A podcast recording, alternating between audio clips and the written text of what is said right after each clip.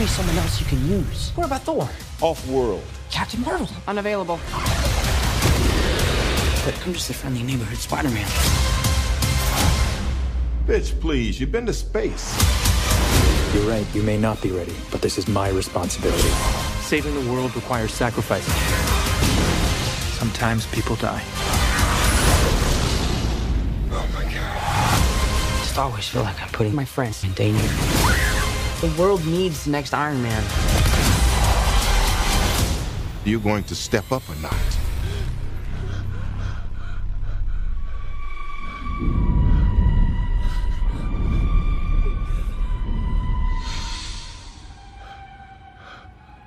Where you going, Ed? If you lived here, you'd be home by now. Come join the clown, Ed. You'll float down here. We'll float down here. Yes, we do.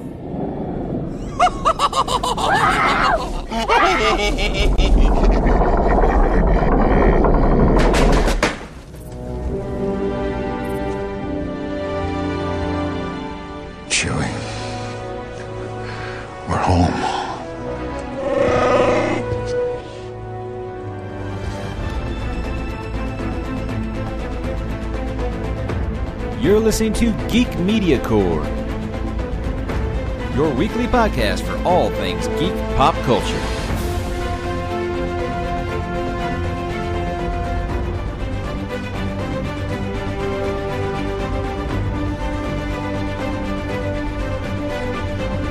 What's up, geeks? I am Mike, and this is issue number 118 of the Geek Media Corps podcast, where this week we are talking about Disney because they own everything at this point.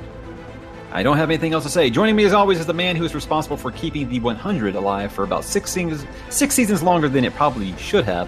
What's up, Danny? Wonkru, one crew. Ah, well, you know, since you are the shadow president of the CW, I figured I'd give you the recognition there. Uh, got a season seven. I mean, we're going to talk about it in, uh, in, in in the TV talk, but I just that was the first thing I thought of when I when I was introducing you tonight. I mean, the second episode of the new season's airing right now, and I mean, you got to feel like a proud papa. I mean, you've, you've at least got at least 100 people to watch this show. That's why it's called the 100. probably. I, I feel proud in the sense that I didn't expect this show to last three seasons.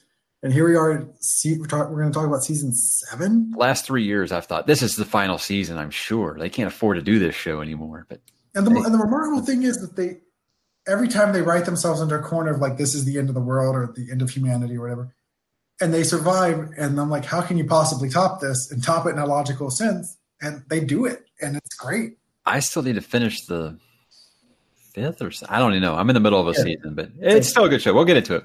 Uh, before we get into this week's episode, uh, where I was saying that it was going to be good to talk about something that isn't the MCU or Game of Thrones for once, and then I looked at the show notes and I said, "Shit," because stupid Spider-Man had to release a trailer. Um, I figured I'd go ahead and ask you, Danny, did you watch, play, read, or listen to anything of note since last time we had a regular episode that wasn't a preview or a review or a special? Uh, no, I haven't watched anything outside of the CW shows ending, and uh, next week is season finale week, so we'll get to see how they write off a lot of the characters that are not coming back to the Flash or Arrowverse uh, until the massive major crossover that's going to change everything. I do have Hulu free for the next six months, so if you've got any Hulu shows that I should binge, them my way. Right now, write this down Handmaid's Tale. Easy. Knowing what I know about you, you would love Handmaid's Tale. I love Elisabeth. I love Elisabeth Moss. So you will eat that show up. We we, we enjoy it. We enjoy it quite a bit. Uh, all I've been doing is school and reading. So uh, I've started doing these uh, these book review videos, which have gotten a lot of positive feedback, which is shocking. When you get positive feedback on the internet, it's like wow. It's just like it's like a it's like a newborn baby. It's like special. So I, I've been doing that finishing up another series, and then I'm going to get back to Wheel of Times because uh, Danny's calling me out for being like the guy on Wheel of Time Reddit's telling you that everybody should read it, and I've only read four of them. There's you know, a, know, I've never, I've never heard of that book until you mentioned it, and now everywhere I look, I feel like I'm seeing it on Twitter. I don't know if it's. I don't know if it, it is something that I just never really noticed before, or it's because there is a lot of new interest because of the Amazon series. But yeah, I'm seeing people talking about everywhere. I was at a, a crawfish boil a couple weeks ago, and there was a couple people there talking about the books. I'm like, what in the world? I in the dork, sweaty, living in their parents' basement types, yeah, I've always heard the "What's better, Wheel of Time or Lord of the Rings" conversation, but just to hear it like casually at a, at a crawfish boil is like there's something weird going on. So I don't know if it was a coincidence or, like you said, it's just people are getting interested again. But I don't know. We'll see. We'll see. All right, so let's get into the show this week. Uh, obviously, I got to start off with the Disney stuff because they do everything. I mean, they do everything. I'm expecting any minute now to see a, a tweet come up that they bought HBO and Game of Thrones is now a, a Disney property. But they announced their schedule for uh, from now until 2027, and I'm looking at it, and first I'm like, "Holy shit! I forgot Avatar is part of Disney now." Uh, so the four sequels that no one asked for. And I don't want I, I don't want to start this off by saying, dude, I am not trying to be disrespectful to Avatar. I enjoyed Avatar when it came out. I felt like it, it opened a lot of doors for 3D cinema so n- no disrespect here. Do I need four sequels to it 12 years later? Absolutely not. But hey, we're getting one. We're getting a new Avatar movie, alternating years 2021, 2023, 2025, 2027. In between those years of Christmas at the same time, 2022, 2024, and 2026, Danny, new Star Wars movies. And you know, that whole after episode nine, we're putting the Star Wars movies things on hiatus for a while. Well, apparently three years is that hiatus. And I don't know if these are the Dan and Dave from Game of Thrones Star Wars movies or if these are the Rian Johnson Star Wars movies. Sign me up for the former. No, thank you for the latter. So, yeah, this is crazy, man. I would say three years is an like it seems like an eternity in today's today's age where 24 hours we're on to the next thing. So it'll be here before we know it. Um, I think for me, the stunning part is we, you and I, assume that when Fox was acquired, that they would quickly and quietly put the the Fox X Men universe to bed. And not only do we have, again, and I have to say again because they've moved this date around so many times, our confirmed June seventh release for Dark Phoenix, but they finally announced that they will release New Mutants in 2020, which is kind of astounding to me. I, I really thought that they would, by the end of the summer, like the Fox X Men movies would be done, and the fact that this is going to stretch out into 2020 a lot of questions. What are they going to do with the X Men? Why are they stretching this out? Why are they not putting a bow on it? Are they going to continue the X Men into some continued universe? Who knows?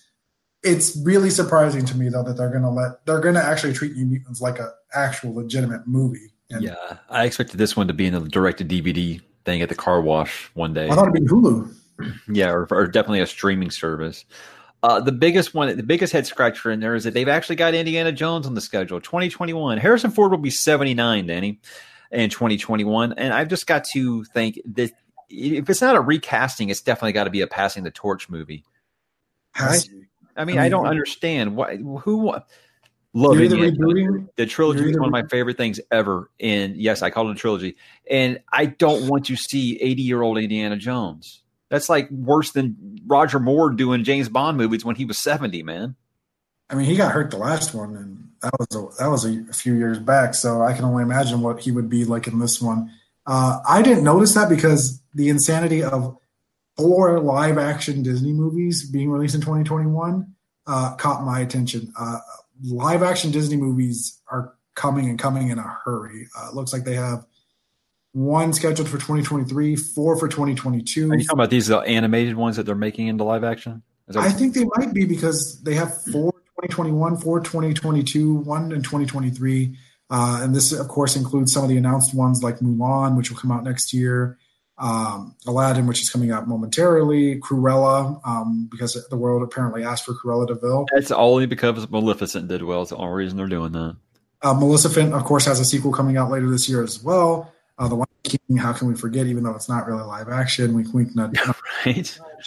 Um, so yeah, they seem to be pressing ahead, and I can only imagine that some of those live actions are like The Little Mermaid and. Uh, Does Mulan actually have a date yet? Yep, 2020. Uh, I want to say it is March. Sign me up for the live action Emperor's New Groove. I'll check that out. I mean, that hell, that could be one of the ones in 2022. Uh, I put nothing past Disney at this point. Nothing. No, I mean, nor should you. I mean, the fact that we have movies announced all the way to 2023, 2024. Um, it's interesting, even though Kevin Feige said we have Marvel movies plotted out for the next 10 years the dates on these only go through 2022 for the Marvel movies. See, and this was such an info dump. I didn't even look at where some of these Marvel movies, untitled Marvel movies, were were, were, were placed. Is it, are they doing four year? No. So what we have is they've moved to three of a year, except for next year. The next year they're going to do May 1st and they are going to do November 6th. They, uh, I guess they're going to count the New Mutants movie as a Marvel movie. Uh, we also know that Sony's doing a Venom movie, so they might not want to like step on that those toes there. Um, so we have November 6th and May 1st. I imagine one of those has to be Doctor Strange 2 and or Guardians Volume 3. Um, I don't know what they can what what really they can fast track uh, because those movies have to be shooting relatively now. So after Far From Home comes out, are they going to give us an official slate? Do you think, like they did last time? I think so. I think Comic Con would be a good place to kind of ramp up for the next few years, leading towards another Avengers movies. But you have three uh, in 2021, and it seems the Marvel cycle is going to be February, May, and then November, because uh, that's what you have in 2021. 2022, you have the similar kind of outing, um, except for they now release one in late July, um, which I'm going to assume July 29th would be the Guardians of the Galaxy movie. See, guys, we're going to give us a break. Only two movies next year.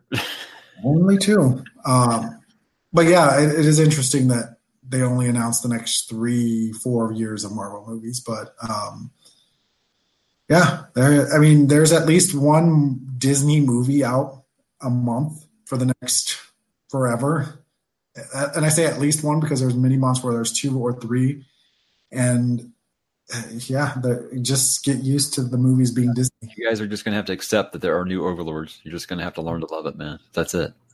Complain all you want. Complain learn to love it because it's the best thing going. Uh, Spider Man. Spider Man put out its new trailer, and I did I did appreciate the kind of the coordination. The Russos had said that uh, you know Monday May sixth was the okay to spoil uh, Endgame on social media, and now it makes sense because this trailer spoils the hell out of Endgame. Hats off, hats off to the internet for like adhering to this for the most part. I, I am right? yeah, there's one person spoil it. There, of course, we're, we're dickheads that we're going to be out to spoil the movie for anyone, but for the most part, everyone's like, no, don't do it until Monday because the Russo said not till Monday. And Bravo, internet. Bravo. Okay, so we're going to talk about this trailer. So if you haven't seen Endgame at this point, and you're like one of the five people on the planet that haven't, I'm sorry. It's sorry. made two point two billion dollars in like less than two weeks. That's yeah. it's it's video game numbers. It's ridiculous. It's going to crush Avatar's record. Yeah, easily. Um, I guess I'm going to kind of put the, uh, the the trailer on here because I've only watched it once. I've only watched it once. Wait, once I, was, I was, I was, uh, you know, you know that I, am not digging the Ultimate Spider-Man. I know that's your thing, not mine. So I, but, but I will say, every time I started to be like, ah, oh, this looks stupid. I'd see Mysterio and I would in, the fishbowl, and you know, the, the the old feels would come back. So I'm just going to put the trailer on and kind of stop every once in a while and see what I notice. It looks like Peter is definitely grieving Tony uh, I like the, the, mural, the mural on the brick wall there. That's pretty cool. That's the biggest difference between this trailer and the first trailer. Is the first trailer we were kind of scratching our heads that oh, it's like this fun, lighthearted romp. He's in Europe. Everyone survives. Everyone goes on with their life. And then this totally flipped that on its head. And I mean, again, Tom Holland. His super- well, yeah, he's crying, so we'll probably cry. Yeah. His, his superpowers to make you cry because he looks torn the hell up yeah. about losing Tony Stark, and we've we referred to this on our Endgame uh, pod, review podcast as Tony is his Uncle Ben in this universe, and I don't think they're going to shy away from that. I think they're going to really lean that. I'm for that. I'm definitely for that. I guarantee you that in this movie, Tony Stark, via recording, will say, "With great power comes great responsibility." And if we do not get that, I will be devastated because he he's earned the right to say those words to Peter. What if? And this is a big one. What if Tony is the new AI and inside the Iron Spider? That'd be cool. I, Think they get Robert to record lines real quick? I, I don't see why they wouldn't. In the comics, Tony Stark, when he dies, his most recent death, he becomes an AI for the new Iron Man. So I've always thought of that as a way that they can keep Tony, uh, Tony Stark in the series, RDJ in the series, wouldn't surprise me. It would be kind of great. Um, maybe eventually they get there. I don't know if they go right to that right now, but it, I mean, again, because this is this is the Marvel Cinematic Universe, we have 22 movies to kind of draw from. I think that they're going to play this out like they did with Guardians of the Galaxy, where there will be something left behind to Peter from Tony, and he will want to run away from it. He won't open it. He'll go to Europe. He'll leave it at his house, and he won't open whatever Tony leaves him until the end of the movie. Hopefully, that will be our hologram, and the first time we'll see Tony Stark post death. All right. See, you're selling. You're doing. You should work in sales, man. Uh, so, what kind of balls you got to have to uh, to send Nick Fury to voicemail? you got to be a teenager, apparently. you should just text Nick Fury. Should just text him. You know, that's the best way to get through to a team or post. Well, I mean, we see how Nick Fury finally gets a hold of him. Um, MJ and Peter. no, no comment. Okay, so the big one in this is that apparently, and this is this could be just setting us up for, Miss, but Mysterio's a liar. Let's not forget that the snap tore a hole in our dimension. Basically, this is it. See, and that's what I thought at first. Is like, okay, that's that's that sounds like some Mysterio bullshit right there, mm-hmm. but then I started thinking, what better way to say? Because I've always said, how are they going to bring Fantastic Four and X Men? Where have they been during all this time? Time, huh? See what you did there. What? What did I do? You said time. I'm like, haha, see what you did. Oh, that was unintentional. so, are you, are you buying it, or you think they're just trying to use the success of the multiverse to get people excited? There's two ways that this could go. One is that they are setting up the audience for the, and this is what we talked about in our, in our Game of Thrones thing, subverting expectations. The expectation is Mysterio's telling you the truth, and we're going to walk into the multiverse, and like we're going to get Fantastic Four, X Men, all this great stuff. Subverting it, the smart way is that Mysterio is a liar and a villain, and he is manipulating Peter the entire movie because this entire trailer, Peter is about to get like his heart broken again because he is leaning on Mysterio, and because we know that Mysterio is a bad guy, we assume he's not telling the truth. He's he's using this for his own advantage because Mysterio from the comics is a special effects artist who just wants to be famous and popular. Yeah, Quentin a bullshit artist, guys. Yeah. So, on one hand, I wouldn't be mad if they swerved us and that's what they were doing. On the other hand, people aren't questioning the multiverse. And in retrospect, it would actually resolve a lot of our issues with Endgame with the whole manipulation of time. Is we know that for a fact that they created alternate timelines and I mean, if you want to go the multiverse route, m- multiple Earths. Captain America is living another life in another Earth. Cool. If you do this and that's that was your reason to be all messy up there, fine. I, I love it. And not only do I love it, it makes me love Endgame a little bit more because it cues up what we're going to go through.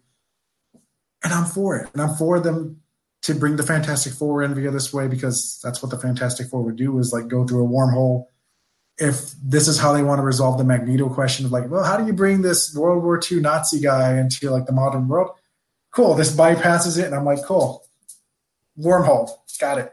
If you want to bring in Galactus, even better. If you want to use all this like timey wimey stuff to kind of like say this is why Kang the Conqueror is all pissed off and he's coming after the Avengers, great. They've opened up the door to so many different storylines that they can do at their own pace which is great. And it makes Endgame matter and it makes Far From Home matter because that's part of what Far From Home will set up. Well, you knew that this had to be the setup for the next phase. It's like, why are you not going to have Endgame be the end of this phase? Why are you going to have a movie after it? You know, and it makes sense. This is going to be the, the setup movie. And as much as Kevin Feige said, look, we're not doing X Men for at least like five years, he's never said so much about Fantastic Four, has he? No, because I mean, the expectation when you say multiverse is that now in my head, and I and I texted this to you the day of, my expectation now is that post credit scene is a ship coming through the wormhole with the number four on it. Mm. And that's all you have to show me, and I will be so excited and I will be out of my mind and I will run back home and like read every freaking like clickbaity piece on the Fantastic Four and I will be set because that will that nothing will get me more hyped than just that little five second scene. So I would love to see it. Again, if Mysterio is bullshitting, great. if he's not bullshitting, great. Like this, Marvel has set up the audience to push in whatever way they want, and this is kind of why Marvel is Marvel. Like this is why they're going to continue these movies and be successful at it. Is that they've given the audience, they pushed the audience into new territory, and now they're like, cool, we can play it safe, and it'll be great. And the audience can be like, ah, oh, you got me, or you can play it dangerously, and you're like, audience is like. Well, I still thought that they were going to be trying to set up Fantastic, not Fantastic Four, uh, Sinister Six with this, but they have said that there will be no Scorpion or Vulture in this, like at all. So I thought for They sure still if they send you know Quentin Beck to, to the prison and he's there and okay and he, he, he talks to, to Michael Keaton there be like okay cool they're going to set that up do a slow burn. But yeah they're definitely going to tease whatever's coming in the, the next phase. This is definitely going to be a setup movie for the next phase because there are a lot of people believe it or not that are like me who are like yeah Endgame is pretty much like the end. I'm not really too crazy about what's come for, but it's Spider Man so I'm going to watch. They know they got to sell some people. Hey we're not done yet guys you know? And I think that's the best part of this trailer is there's a whole scene and it's repeated many, many times. The policemen say it, Nick Fury says it. I think a third character says it towards to Iron Man Are you the new Iron Man? Are you gonna be the next Iron Man? And we had talked about it in our Endgame review, so I want to give us a huge pat in the back that we felt, given that the the crowd response in Endgame and Infinity War 2 to Peter Parker, to Tom Holland's Peter Parker was overwhelmingly great. He is through because he is he can make us cry and feel. He is connected with the audience in such a way that you want him at the front of the Avengers, um, at the the, Avengers team. In my theater, the first time around, he got the third loudest clap and applause behind Steve, uh, Steve and Tony. We thought that this is the route that Marvel should take, and it seems like Marvel's going to put him front and center here and say, like, "Cool, are you the next Iron Man?" If so, I hope we hear about some deal where you know Sony isn't going to be dicks and try to snatch them back. Because I'm still worried about that.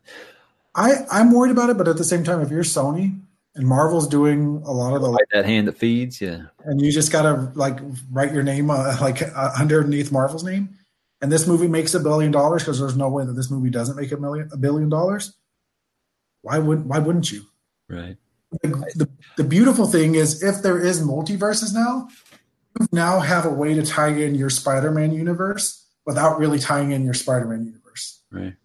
Right. and you can make you can still make all your shitty spider-man side projects and make all the money despite yourself and tom holland can be spider-man everyone's happy everyone wins and this thing just keeps chugging along and making billion dollars after billion dollars after billion dollars It's more likely than not at this point, right? And I mean, to me, if you make, and I, and I think we said this in our review, if Tom Holland is your next Iron Man, you can just imagine the feels 10 years from now when Tom Holland's Peter Parker dies, because that's that's inevitably where it will go. And Then I'll really be done, you guys. Uh, after 20 years, I swear I'm out. Uh, so is is is all the other Avengers like taking a break? Because I understand Thor's going to be. He says you know Thor's off world off with the Guardians. Captain Marvel's unavailable. Okay, space is big. Uh, where's Falcon, the new Captain America? Where's Hulk? Where are the other heroes after Endgame? uh, I'm sure that scene might be a little bit longer, but it is interesting that the two that did make the trailer Captain Marvel and Thor. Um, again, it confirms Thor off world with the Guardians. As Guardians of the Galaxy, here we come. Uh, probably that November 2021 kind of release date. And then Captain Marvel again, off in space, doing her space thing. So it's nice that they address it because that I think was our problem with phase two of the Marvel universe is like, why don't they just like call each other and get each other to help? This time it seems like they they have that kind of a, they're ahead of that game, and I don't. I think it's exciting. I think it's exciting to see where this leaves Spider-Man. I, I mean, it's setting up the idea and notion of legacies and how do you move on when someone's gone. And I mean, not only will Spider-Man have to deal with that, Falcon's going to have to deal with that. Um, the Guardians will have to deal with that with Gamora. And I think it lends itself to some really surprising storytelling as we head into phase four about what comes next. What happens after you survive the end of the world? Are they doing the elementals in this movie? Because I'm sure Uh, that's what the villains are. Yeah. pretty That's sure what, Molten Man. yep. Real original names here, guys. Uh, Hydro, Hydro, Hydrant Man, Hydro Man. Yeah. So there's fire, water, and then two others. Yeah. Huh. Well, I didn't expect that. Okay. Like But Mysterio's a bullshit artist. He's the one creating all these special effects. That's what he does. So again, is he a bullshit artist? Is he not a bullshit artist? what do you think about the stealth suit? I think it's ugly. It's essentially the Spider-Man Noir suit without the trench coat. Uh, whatevs. It's like a it's like a cosplay Venom outfit. Let's go ahead and talk about something I hate, and this is a trope I hate in a lot of comic book movies, where the other person figures out the secret identity and it's just no big deal. Uh, it makes sense. Like and within the realm of the Marvel Cinematic Universe, Peter's really the only one with the secret identity. Everyone else has kind of been like, "Yeah, this is who I am." I'm kind of glad they get away from that because again, it's the it's the Superman Lois Lane thing. How can you not tell who he is without the glasses? uh, look, as long as they have the real Mary Jane show up one day, fine. You can have this, whatever this is. Yeah.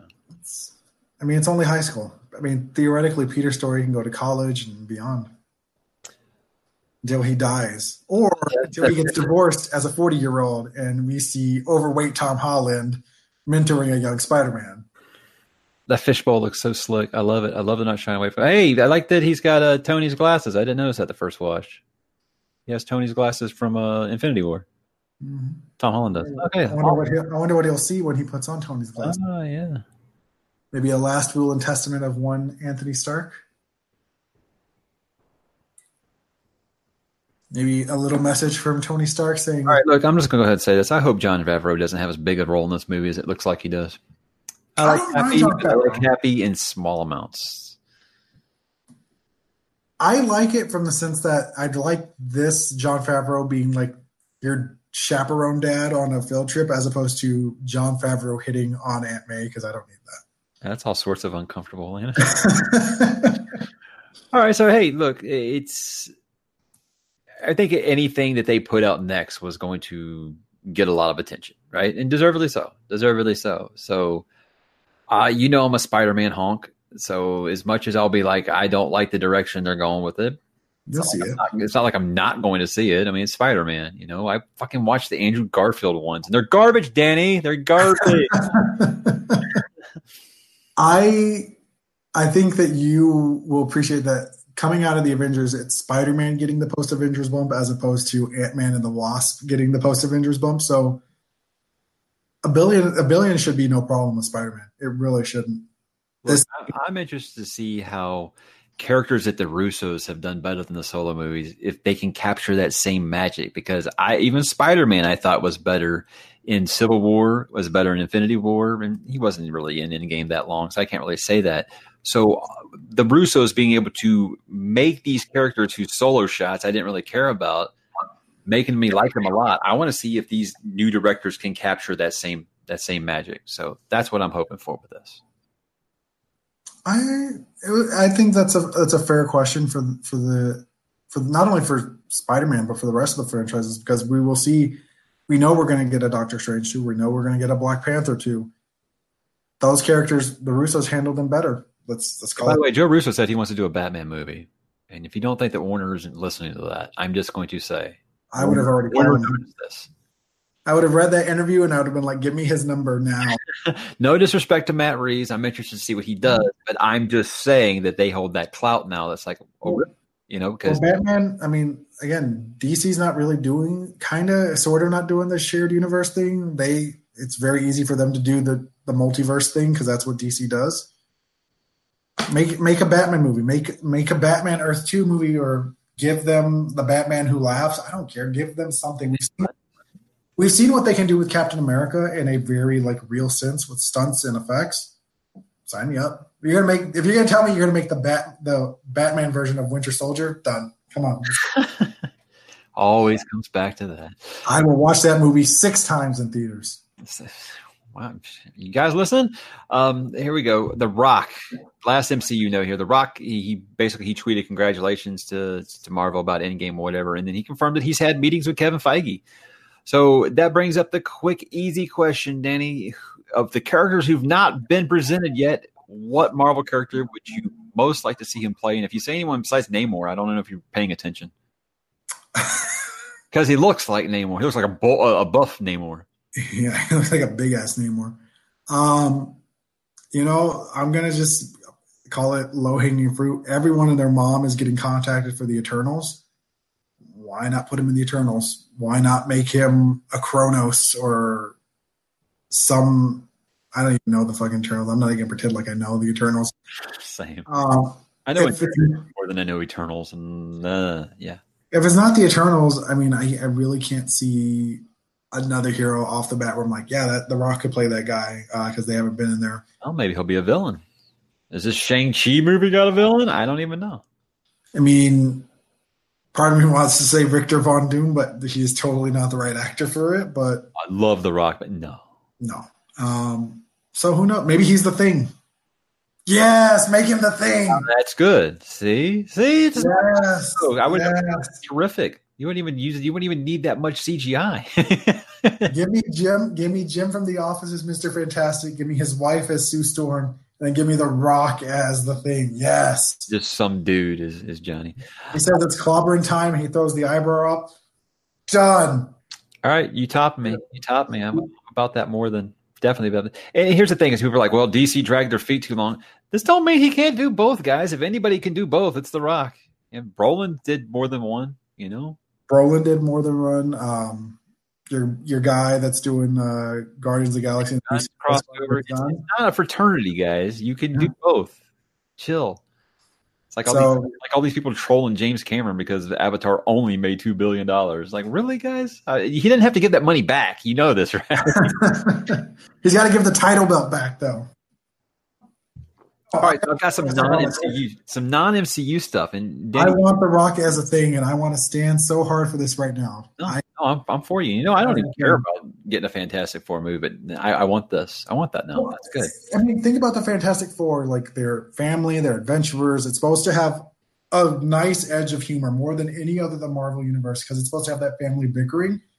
We know The Rock can bring the uh, the action. We know he can bring the drama. And we know he's got the comedic chops. This is a perfect role for him. Hashtag Rock for Ben Grimm. Get it going. Yes. Get it going. Uh, so you know what the MCU to me is? That's the shared universe that I've been reading since I was a teenager, and that's Stephen King. And I got two quick Stephen King bits here for you, and one of them you actually know about. It Chapter Two trailer coming this Thursday. So the fact that one that you saw this movie in theaters and you enjoyed it, I got to know, Danny, what are you hoping to see in this trailer besides just being sold on it? I mean, I'm going to see it again. Unless this trailer is laughably bad, I'm not going to see it. Um, really, it comes down to we. I, I don't know the story of it like the books like you do. I'm sure you'll give me a brief deep dive here. All I need to see is that the six adult actors have any resemblance of chemistry with each other. If you convince me that I can believe that these are the grown up versions of those kids and that these guys have chemistry off of each other, done. That's all I need. I don't need to see. I don't need to see Pennywise. I don't need to see like, oh, why are they coming back together? I just need to see these six kids in a or six adults in a room and riffing off of each other, just a little bit, and that's all I need from this movie. Because Let me tell you what I'm hoping not to see. Very much chapter one's good. Don't show me very much Pennywise. That's what worked so good for the first trailer. It didn't show a ton of Pennywise, and that's good. You don't show the monster, right? That's that's the standard of horror. You don't show the. All you have to all you have to see with him is the eyes. If you Yeah, just see you the eyes, the deadlights, yeah, and maybe hear a laugh or something like that. That's that's cool. you'll float too. Yeah, that's fine. Yeah, two with the number two, you'll float two. Uh, but uh, I, to me, after Pet Sematary, all I got to see is that some semblance that they fucking read the book. That's all I got to see because Pet Sematary still has me just rubbed the wrong way because I cannot believe that someone I know that is a constant reader told me that they liked that movie. I'm like, how drunk were you when you saw it? You know, but yeah, that that's pretty much it. Don't don't give away too much. Uh, I want to believe, like you said, that these are the grown up versions. I can see it. Maybe even show like a quick little thing of them. Each one of them is young to the old, or something. You know, like, something simple like that. And I'm not expecting the world, but you know, this movie comes out in four months. So the fact that we waited this long to get a trailer, it's not going to be a quick little 30 second teaser. It's going to be a full trailer. Treat it like people went and saw the first one because newsflash, people went and saw the first one. People loved the first one. The word of mouth on the first one grew pretty big. So don't give away everything. Don't feel like you have to sell everybody on this movie. Sell the people that saw it and have those people evangelize for you why you need to watch chapter one before you see chapter two. Because if you treat it like it's a big deal, people will act like it's a big deal. And you'll get no spoilers for me, guys. I will not be telling you anything about this movie until it happens because there are some nice little tricks left. That's, that's all I will say. It's 27 years later. The other thing is, you have one of the best actors in the world today in this movie. Jessica Chastain. Idris Elba's in this? I didn't know Idris Elba. Is he playing grown up Mike? Put James McAvoy on front and center and let him run with it because he is McAvoy, Chastain are definitely going to, and you know, Fantastic. are pretty much the main characters in the book, if there are any. I mean, it's really an ensemble piece, but if mm-hmm. you had to say there are main characters, it is those two and their relationship. So, yeah, that you definitely going to see a lot of Chastain and McAvoy, and they're the biggest names in this. I mean, I know people love Bill Hader, but I mean, to me, Bill, James McAvoy is the most underrated actor working right now, and to me, he's the biggest name. So, him and Chastain. She can call me. Uh, one, more, one more quick uh, little Stephen King note, and this one has me very, very, very excited. Uh, you know what fans we are of James Wan here. Still trying to convince Danny to get into the Conjuring universe because I feel like it's the kind of horror that is very, very approachable to a casual audience. I mean, it just proves that Curse of La, uh, uh, La Llorona did not get very good reviews. Still made a pretty good amount of money. I mean, that movie made that movie cost like four million dollars to make, and people are like, oh, it bombed. Dude, it made like thirty-five million. WB's popping bottles on that, you know. The Avengers made two billion dollars in eleven days. Anything else is crap. Right, right, and it's the thing. It's like those numbers have gotten everybody to think now that anything that isn't just like um, ridiculous numbers is a flop now. I think Shazam has made like 500 million worldwide or something now, and that's a huge success. The Avengers piss hundred million dollars like. Yes, I know that that is money that, that that Kevin Feige uses to blow his fucking nose, but James Wan, the Conjuring universe is still is basically besides Horror movies are cheap to produce. right, right, and besides, much- besides the MCU, probably the most well received shared universe that there is. So these guys know what they're doing. Well, he's not directing it, but he is him and that team that do the Conjuring movies. They are involved in adapting Salem's Lot, a very very good Stephen King book. Back when vampires were scary, before they got romanticized and they sparkled and women loved them. Uh, vampires were scary when he wrote this book still, and I want that's what I think we're going to get to this. We're going to see that hey, vampires aren't sexy. Vampires they're fucking they're, they're they're scary. They're not sexy, and I think that's what we're going to get at this because it is a terrifying story. And man, I've been begging for this one to get made again because they made it on they made it on TNT like back in 2004 with Rob Lowe.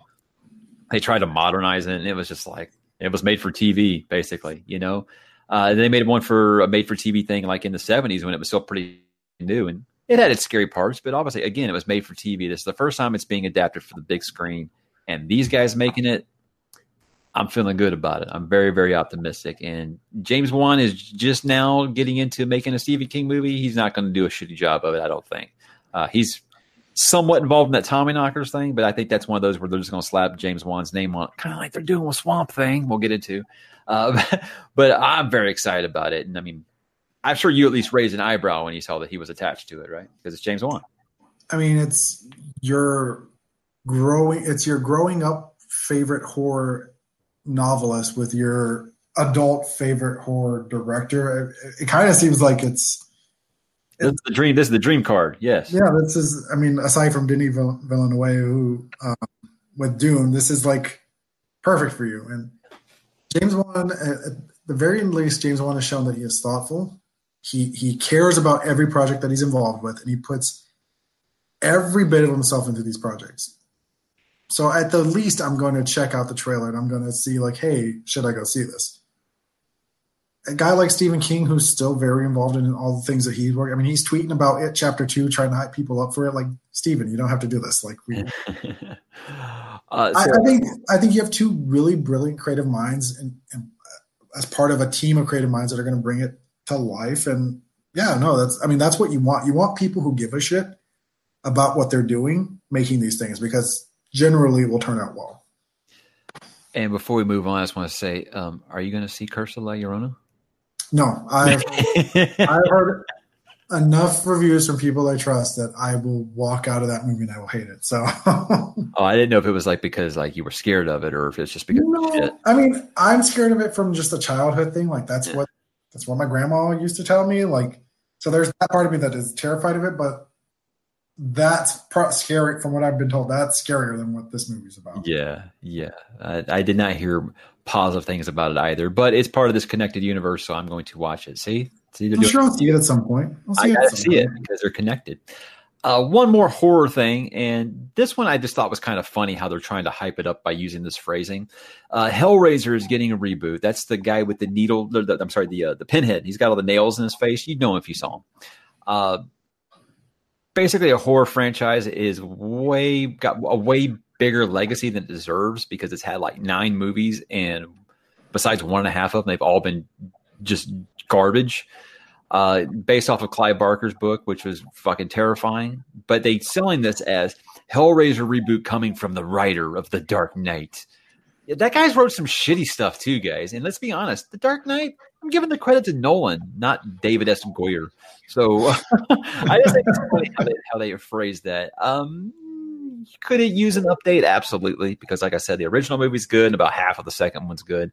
It's basically the first book cut into two movies. But yeah, it's. I'm putting this kind of one up there with Chucky, where hey, if it's if it's good, cool, but I'm not expecting much. Do you even know what Hellraiser is? Uh, I know the pinhead thing. I thought you were talking about some John Constantine thing, and I was more excited about. Oh, that's Hellblazer. No, that would have me hyped. Yeah, no, no, um, no. I mean, again, horrors in a in a golden age here. It's being revived. People see that you, it doesn't take a lot of money to make a horror movie, like we said, and they may. I mean, if you can make a movie for 30 million max and you can get 60 million out of it, sure. Like, why wouldn't you do that? Mm. Yeah, um, easy profit. So I'm not excited about it because I don't know anything about Hellraiser. But I think again, this this is good. Like we said, horror used to be a, genre that was like this big and had like five people like really into it, and they recognize that that's what people want right now. People want to be immersed into these worlds, and they they want to feel a little scared and want to like jump and want to scream. And this is only good things. This is only a good thing. I'll say this. You know how I've been kind of okay about Jordan Peele horror so far, but what I'll give him credit for is people are respecting the genre now, mostly mm-hmm. because of him you know casual audiences are respect and critics are respecting the genre now because of him. So I'll give him credit there. I'm ready to see Blumhouse attach some of these, bring them back Friday, Friday, uh, Friday the Thirteenth and Nightmare on Elm Street stuff like that. That's what I want to see. Some, some if they're going to do this, I'm going to trust the guys that have been doing a good job of horror over the last decade. So James Wan, Blumhouse, I'm going to check it out. Sad news. We do have to do our, our sadly, what we do too much is our RIP segment. We lost Chewbacca, damn it. Uh, last time I saw Peter Mayhew, uh, the guy could barely walk. So this isn't shocking or anything like that, you know. But when when you lose someone from the OT, we just lost Carrie Fisher. You know, we lost uh, Kenny Baker, who somewhat played R two D two or whatever. But it's just it seems like oh man, this is just, this is it. Where all the OT people are going to start dying soon. You know, some are dying on screen, and now some are dying in real life, and it just it sucks because it, would. I think what really sucks even more. Obviously, we don't know these guys personally or whatever. You know, some of us grew up with them and stuff like that. But it's when you see the surviving cast members tweeting about Peter Mayhew that I started getting a little bit like someone was chopping some onions. You know, uh, Billy Dee had some really, really, really touching things to say, and of course, Mark Hamill always is going to bring the goods when it comes on stuff like that. But uh, I don't know. It was just it's, you couldn't make it till May the fourth, Peter. Come on, man rough. And you know, so May fourth, we're watching all the Star Wars stuff with my kids, and I was just like, oh, Chewbacca, you know, pour one out. So one more down. It's it's terrible. It's terrible. Harrison's next. It's either him or Billy Dee, or I mean, God forbid, James Earl Jones. Um, it is remarkable that you make one character and to have the impact that Peter Mayhew has essentially off of Chewbacca. I know he's done other things besides that, but like I like I said about Billy Dee having the spotlight at, at Star Wars Celebration, it's really cool to see those guys. Whether you like the new trilogy or don't like the trilogy, like these guys get to go back into spotlight one more time essentially and and see the impact that those characters 30, 40 years ago still have. The the fact that there are grown adults that will meet them and they will like turn into children in front of them and like light up and some of them will cry, some of them will be like, "Oh my god, like this is like I remember watching the movie for the first time when I was 6, when I was 7." And to have generations of fans do that is pretty cool. Peter Mayhew got to do that because he was part of The Force Awakens. He was involved with The Last Jedi and I believe I've seen photos of him at this recent celebration. I'm not quite sure if that was that one. It was this celebration or the one before.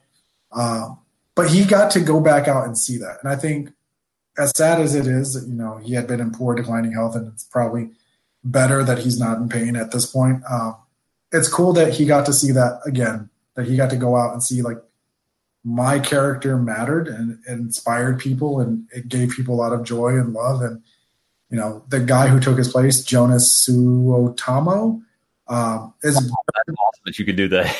uh, is very much like indebted to him, and like he praises him at every corner that he turns. And uh, I, I, again, I think it's really cool that he got to see that before you know he passed away, and you know, most people don't get to know what their impact is on another person's life, and and while they're alive, and to see that um, I can only imagine what that's like. So, I mean, it's it's sad to see it happen, but at the very least, uh, he is definitely not going to be forgotten anytime soon because everyone's still going to try their awful impersonation of uh, Chewbacca. Mark Hamill said, "You know, the you know, you hear it, and one out of a thousand people can actually do a good version of it. he tries, you know. So, but a thousand people are going to try that voice. I think a thousand people all had an opinion very, very bad about the Sonic the Hedgehog look for the Sonic the Hedgehog movie. Now, I'm just going to preface this by saying, guys, this movie was going to bomb anyway because, look, I like the Sonic games more than our buddy Kyle, who always just always says everything after the first Sonic game was trash. We disagree. I think both you and I are both big Sonic and Knuckles fans. Um, I even like the first Dreamcast game, but you know, in hindsight, it might not be good. Anyways, Sonic isn't like Mario or something. He is, does not have the mass appeal. He's not super duper popular. I can say, hey, who is Super Mario to my parents? They're going to know. You know, who is Sonic? My parents are going to be like, like the restaurant? That's probably what they would say. they would have no idea what I'm talking about. So this movie was going to do bad anyway. But the fact that it was hit with this overwhelming negative response to how much they've changed. I look at it, I'm like, what were you guys thinking? I understand but the fact that now they're they're like, okay, hey, we're going to change it. So here we've got, like you said, we don't have enough people in Hollywood to do all this CGI. Now we're going to rush job a CGI to meet a release date. It's going to look even worse, Danny. It's going to look even worse when it's done. I I am with you that this was never going to be a good movie. I think it's really unfortunate that they're going to essentially chain people to their desk and make them redo an entire fucking movie. Let's be honest, because he's the main character. There, find me a scene that Sonic the Hedgehog isn't in. Um, good luck. I do they need to redo it? I don't know.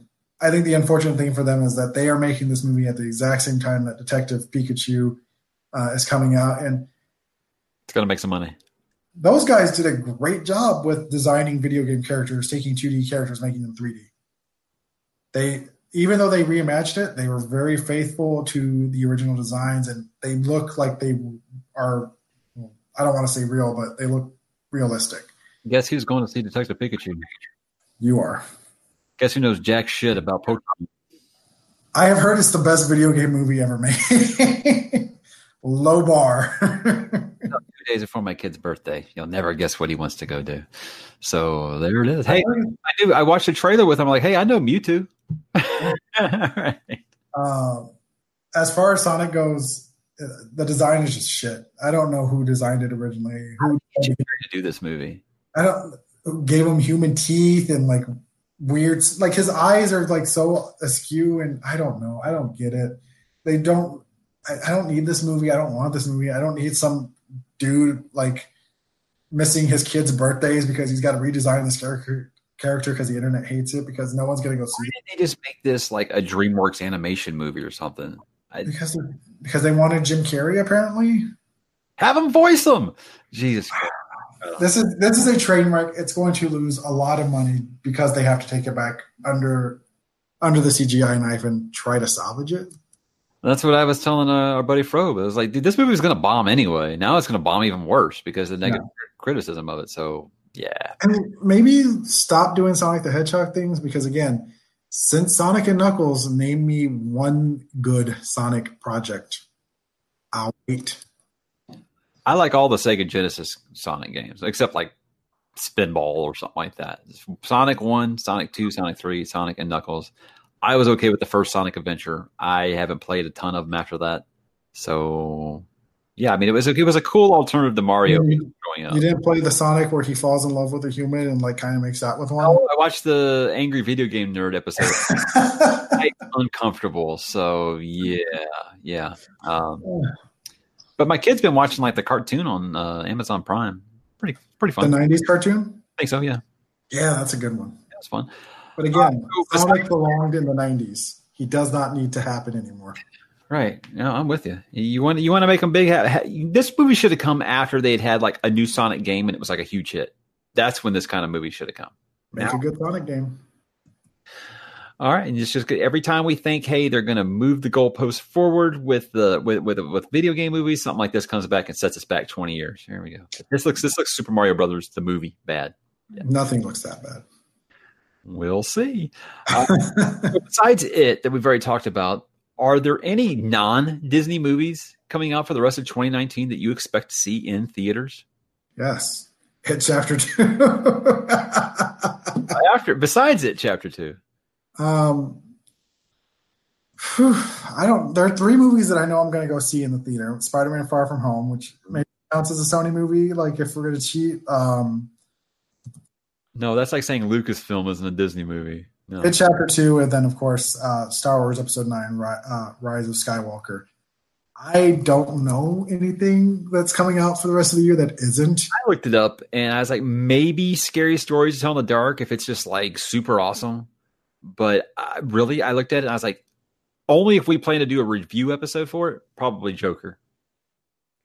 Oh yeah, I forgot about the Joker. Yeah, If you and I are agreeing to do an episode on it, that would be the only reason I think I'd probably go see it. If not, I could probably wait. So, uh, Godzilla, yeah, looks cool. Can I wait for home video? Yeah. yeah. I mean, Godzilla is kind. Uh, the TV spots have been better for Godzilla, and it makes me actually want to because it's giving me what I want, which is monsters fighting.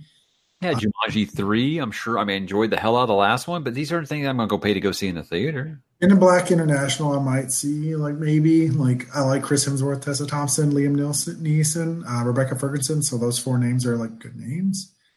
Um, if Shaft has a good trailer, I'd probably go see that because I like Shaft. No, no. And besides, that- not that I like Shaft, I like Samuel L. Jackson. Going to go see Ma? No, I probably won't see Mara. Um, you'll probably get sucked into seeing like the Angry Birds movie too. No, for Pokemon, if it wasn't coming on his birthday, we'd probably wait, you know, but it's his birthday, so that's what he wants to do. I already took him to see Shazam. I'll probably end up making his mom take him to see Pokemon. they do the Pokemon Go thing together. They probably have more fun. Yeah, no, I don't see anything Disney Fox that, uh, aside from like what I've said, that really is like, oh yeah, Point is, I, it's all up- I kind of, I'm tempted by cats. Cats is tempting. Disney owns everything. This is crazy. And they're not done. No, they have, they they have more money than they know what to do with it. It's going to be them, Google, and Apple. That's going to be it. That's all it's going to be left. Maybe Walmart. Maybe they'll buy Walmart next. Maybe. All right, well, let's move on to some TV. Uh, this one caught my eye. I haven't watched in years, but Agents of Shield's final season. Apparently, they're going to ignore Thanos' snap and Endgame entirely. Finally. Whew. Let's let's pretend. Let's stop pretending that the TV series and the, the movies line up. Like it was a stunning surprise that Jarvis from uh, Agent Carter showed up in uh, Avengers Endgame. He's the first actor to make the jump from TV to movie. After ten years or eleven years, I should say, the first, it took eleven years for that to happen. These movies and these TV shows don't connect. Uh, this will. I know it's got another season, but I mean, really look for the Disney Plus series to connect because the Netflix series are just being swept under the rug, and I'm sure this will too. So you're for it. I'm I'm for it because it's cleaner and you don't have to like. The show is better when it doesn't have to like Be slavish to it, yeah. movies. Um, to that to that point, I know we had talked about Ghost Rider being picked up on Hulu, and I was wrong. What I told you, it is not a spin-off of Agents of Shield. Uh, it'll be the same actor, and I, I thought he did a great job acting, but it will not be that Ghost Rider. So there you go. Is he gonna have a motorcycle? Uh, not sure, um, but motorcycle or car, like I love both of them. So let's go. Hmm. I just I, think I thought I thought the animation on Agents of Shield for Ghost Rider was great, and Hulu has more money, so theoretically the CGI is going to be better. So hey, you're the stay stuck stuck with the show the whole time. So if you're happy, then hey, I'm happy for you. it, it does seem like Hulu though is getting a lot of the mystical Marvel cinematic show, so that could be something to keep an eye on. Are they getting Moon Knight? They're getting something else aside from Ghost Rider. I can't remember what it is, but Ghost Rider I think works better as a show than a movie, so I'm for it. I'm so burned out on superhero TV. You love Ghost Rider. I'm curious about trying one we'll talk about here in a minute. Um, I do want to talk real quick about Cobra Kai. I know I told you last year that Cobra Kai was like my biggest surprise of the year. Uh, season two came out and we watched it in two days. Uh, it was only 10 Wow. episodes. Uh, only 10 episodes, so it's like five hours. Again, is awesome. And I can't believe that I'm ta saying this. Well, I can't even think of his name right now. The kid who plays Johnny, or not kid anymore. He's older than me. Uh, William Zabka, is that his name? Zabka, yes, the legend. he he needs Emmy consideration. I'm not even I'm not even kidding. He's that good on this show. I mean, it, it, if you didn't think you could hate Daniel LaRusso anymore, you will. You will, because he's just a little pipsqueak.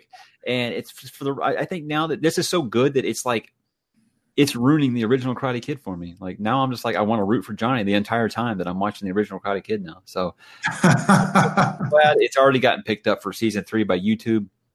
Still feels weird that YouTube has a successful series. Uh, I don't know if this means. Apparently, Armin told me that they have other they had other original series. I had no idea. I had no idea. So uh, maybe they'll use the success of this and like try to actually start putting together some more series.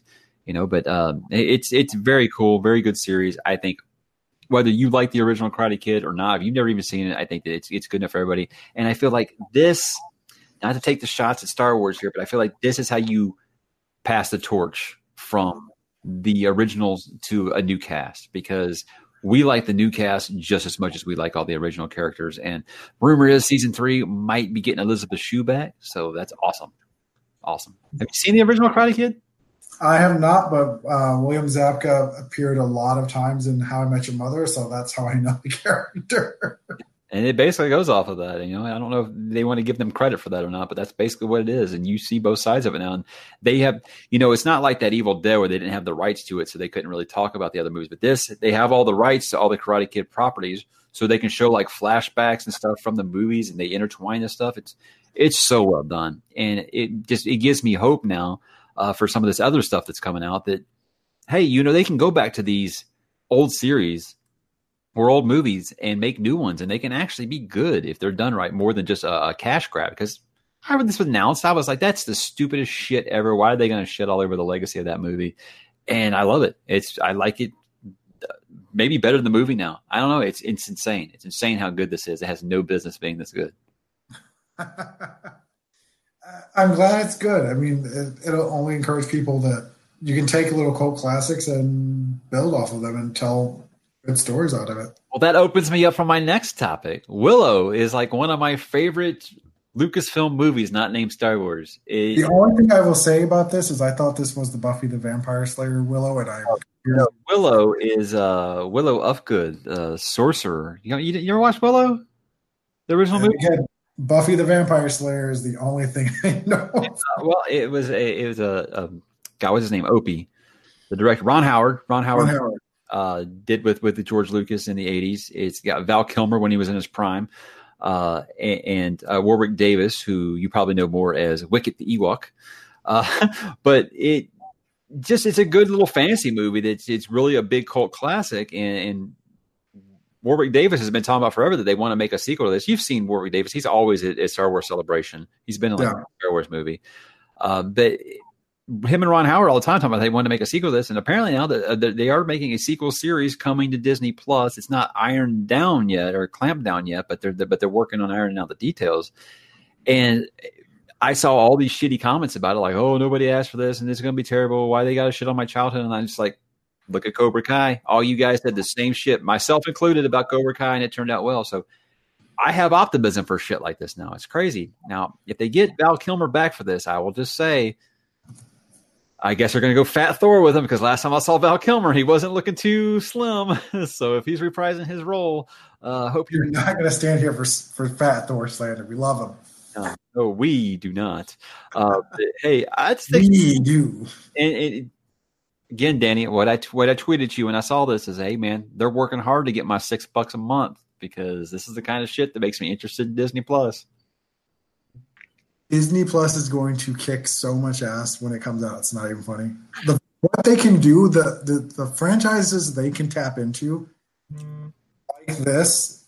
I mean, most people don't aren't aware of what Lucas what Lucas did aside from Star Wars.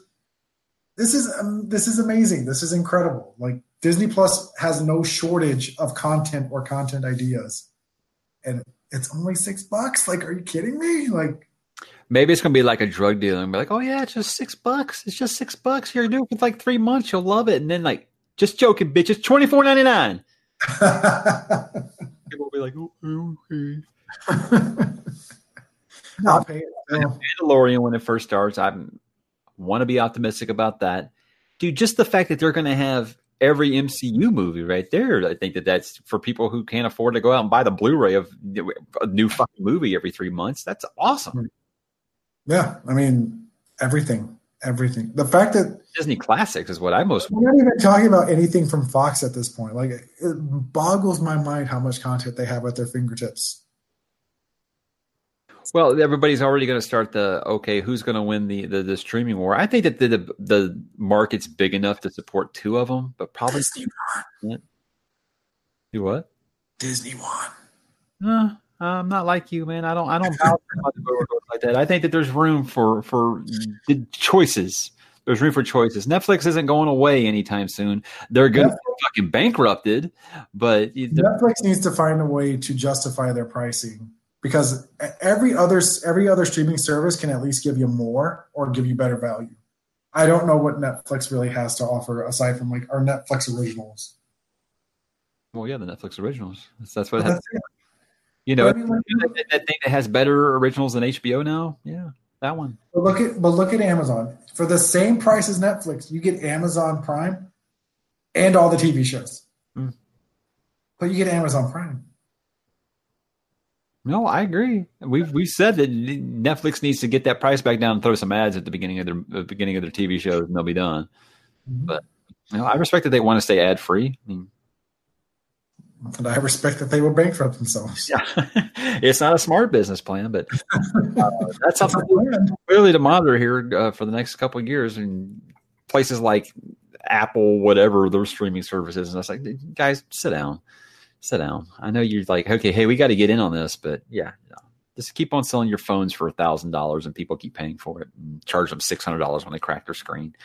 Uh, Danny, the 100 renewed once again. I'm going to let you get your victory lap in now because I feel like you are responsible for this. I wish I were. I, I again, I don't know what caused me all those years ago. Back in when did it start? Like 2010 or some shit, I guess, right? 2014. 24. Wow, different time. I didn't expect that this would last more than three or four seasons, and here we are talking about the hundred, which is in season six now. It's already premiered for a seventh season. Usually, you have to wait till like the end of the year. You're like, ah, is it going to be canceled? Is it not going to be canceled? got renewed for an eighth season. See, I thought it was seven. Is this the no. picked up for an eighth season? Uh, series renewed for a six, which just premiered, and then last month it's renewed for a seventh season. Um, it's it's remarkable how this show has rotated through cast members that come in, come out, how it continues to up the stakes and at the same time seem logical and is like it's not just a shock value show. They, they've done character development so well. Yes, it's the CW. Yes, there's a lot of pretty people. But the show just it, it it stuns me at how coherent the show is and how logical the character development has been. And at the same time it's logical but it doesn't mean it's boring. Everything is so well done and you see the character journeys of the characters that have survived all six seasons is, is staggering. And like even last week the first episode of the new season like again the things that they do to bring a character in or like keep a character on the sidelines it's just super strong writing. They know their characters. They know what those characters how they respond and how they can be pushed. And it, it, it's don't let the cw thing fool you if you haven't checked it out. It is something that is just it's really stellar writing and it shows. Like that's what's kept me around. That's what i think hooks people after they watch four episodes because four is the magic number with the show and seven seasons is well deserved and if it goes to an eighth season great if not this is a lot longer than i'm sure most people thought it would and Raven needs to call me. But I think that I think I like the most about this show is we know in a post Game of Thrones world, everybody now thinks, oh, people just want to see all these characters get killed. You'll see these shows come out where they're just like killing people off for no reason and it's unearned. This show makes deaths matter. It kills off main cast members and it matters when it happens. It feels like it's the right time. It doesn't make it any less, you know, painful. Like I think about one of the characters that was there from season one. He died in season five, and I was like just bummed about it. But you know, it felt like it was time, and I, I still think that it does that the best. But uh, I do miss Lexa. yeah. I mean, I think there's one. She is the one character I think that they maybe cut off too soon, but it's understandable why they did. And I think there's one character that they've held on to for too long, and maybe this year will be the year where they finally cut the tie. I don't miss you, Jasper. All right. I was like, all right, this one's went too long. Uh, I said earlier that I, but my, I'm just exhausted with superhero TV. I just don't have any room for it anymore. I've been waiting for them to make a Swamp Thing, realistic, horror-driven Swamp Thing movie for a while. I'm, I'm going to get a series which you know already got all the clickbait about how they shut down production and the show's in ruins and DC Universe is about to go bankrupt or whatever. Anything that's got DC on it right now is just clickbait magnet. They have to. They, they're just going to jump on that anytime they can. The truth was is like they're changing showrunners and they just ended the season shorter than they were they were planning to. I like the trailer. I don't think James Wan's really involved with it. Like I said, they're just slapping his name on there as an EP. But I'm definitely going to check out the first few episodes. And if Matt Ryan's Constantine shows up on this, you got my money. Any thoughts at all? I've heard DC Universe is really good with the Titan show is actually surprisingly better than the, the showed. Um, I've heard really good things about Doom Patrol, like incredibly good things. Swamp Thing, because of Constantine on Legends of Tomorrow, it's gotten me more interested into the mystical side of the DC universe. Not saying that Constantine's going to show up there, but I mean, in theory, he could. I mean, it's all one family. Like there's no and Matt Ryan loves playing Constantine. There's no reason why he couldn't slide over. Who cares about continuity, guys? Just put him on there. Yeah. Um, but yeah, no, I mean I'm interested. Again, I will probably see myself getting DC down the line, but for me the content has to be there. And I think they need to, to pump a few more of these series out for me to be like, okay, now it's time. Um, but aside from that, I, am again the things that I've heard about Doom Patrol is it's what sold me. And if Swamp Thing is even half as good as this Doom Patrol show apparently is, I'm all for it. I figured you would have been there just for Young Justice season three. I will, get, but I mean they're they're releasing an episode a week. Like let me binge Young Justice, and I will. Oh. Well, yeah, wait till it's done. Do like a free weekend and just bam, knock that out. Trial period. That's what I used to do with Hulu all the time. Oh, I mean, that's what I want to do. So like, let me do it, DC. All right, we usually close with something uh, video game related, and I started looking through video game news, and I was like, "There's really not a lot going on." Days Gone came out for PS4, and it was kind of like, I mean, even like the big PS4 honks were saying it was kind of mediocre. But then I looked at the calendar, and I said, "Hey, E3's coming next month, man! It's like right around the corner." Yeah, uh, and it feels like everyone's dragged their their toes because we know the PlayStation Five had like mm-hmm. official PlayStation Five is coming. We know Xbox is coming up with something. I imagine this will be the the this is Microsoft's year because Sony's sitting out. You know, so this, this is, is, the E3 to kind of kickstart that because we know that the generation is. not- I don't want to say the generation has lagged on too long, but it does seem like we're waiting for something to spark the industry, and it's got to come from Microsoft. It really does. Because what game is coming out that people want to get hyped for? Like all that hype for Red Dead Redemption Two, by the way, like gone, gone. Oh, I mean, just like I said, yeah. They master they bastardized the Mass Effect series. Like that should still be a moneymaker. Gone. Assassin's Creed, they had to like pump the brakes on because they milked the ca- that cash cow. That's gone. Like all great I disagree. I disagree because the last two Assassin's Creed games they made have been fucking excellent and honestly But amazing. but but I mean, if you release an excellent game and no one talks about it, did you actually release an excellent game? It's true. That is very, very true.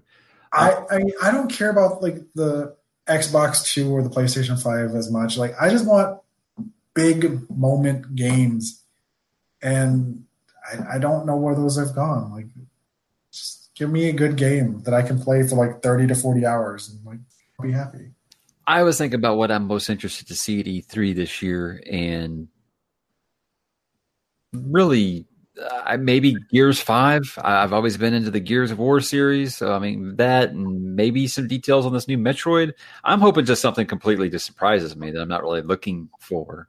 You know, and saying, "Holy shit!" Was it like like when they first started talking about Witcher Three, and I was like, "I don't even know what this is, but it looks awesome." And you know, that ended up being like an amazing game. And I'm still playing it for God's sake and you should too, Ben. That should feel that that Skyrim side because it's I just mean, I might have to turn to that. you, you might because there ain't anything else coming out for Xbox One. Yeah. So And, well, actually, Yep. You know, there's rumor that they're at, at E3 they might announce like a cheaper version of the Switch. I don't know if that means it's not portable or something, but I thought, hey, there you go, Danny. You can have you like a hundred dollar version.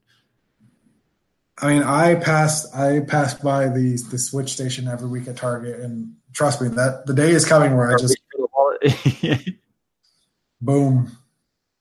well, I can't believe you went this long without a PS4. So uh, at this Never. point, though, Never It- Sony. Well, I get that. You know how I feel about Sony, but I, I, I feel like at this point you can wait until like their next thing comes out and probably buy it and like its five best games for like a hundred bucks and be golden.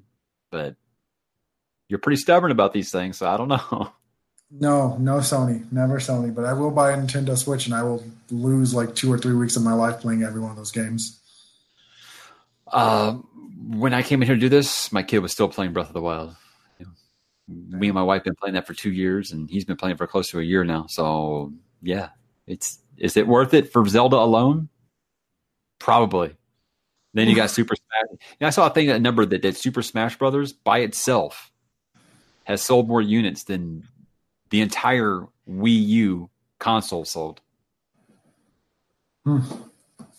And also, the uh, the the Switch just passed the N64 in sales. Total sales. 64 is the, the GOAT. No, it's not. You were just a kid. and You didn't know any better. It has two of the best games. And one of the worst controllers ever ever assembled. Nah, that's a great controller. Or was a dildo with a stick on These top. sugar like changed my life. All right. Well, hey, um, yeah. So that was an interesting episode. Um, I don't know really what's coming up next. I think we've just had such a huge explosion of media. through- through You know the what's end April. coming next?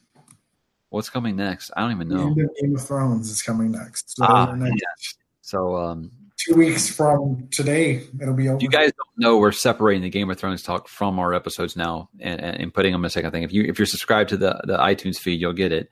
It's just uh, it, we didn't want that dominating sixty percent of the show when there might be someone who actually doesn't watch Game of Thrones, something like that. So that that you can find that in a, a separate little uh, special pod called uh, Throne Zone. But um, yeah, end of Game of Thrones. And are there any big movies coming out in May?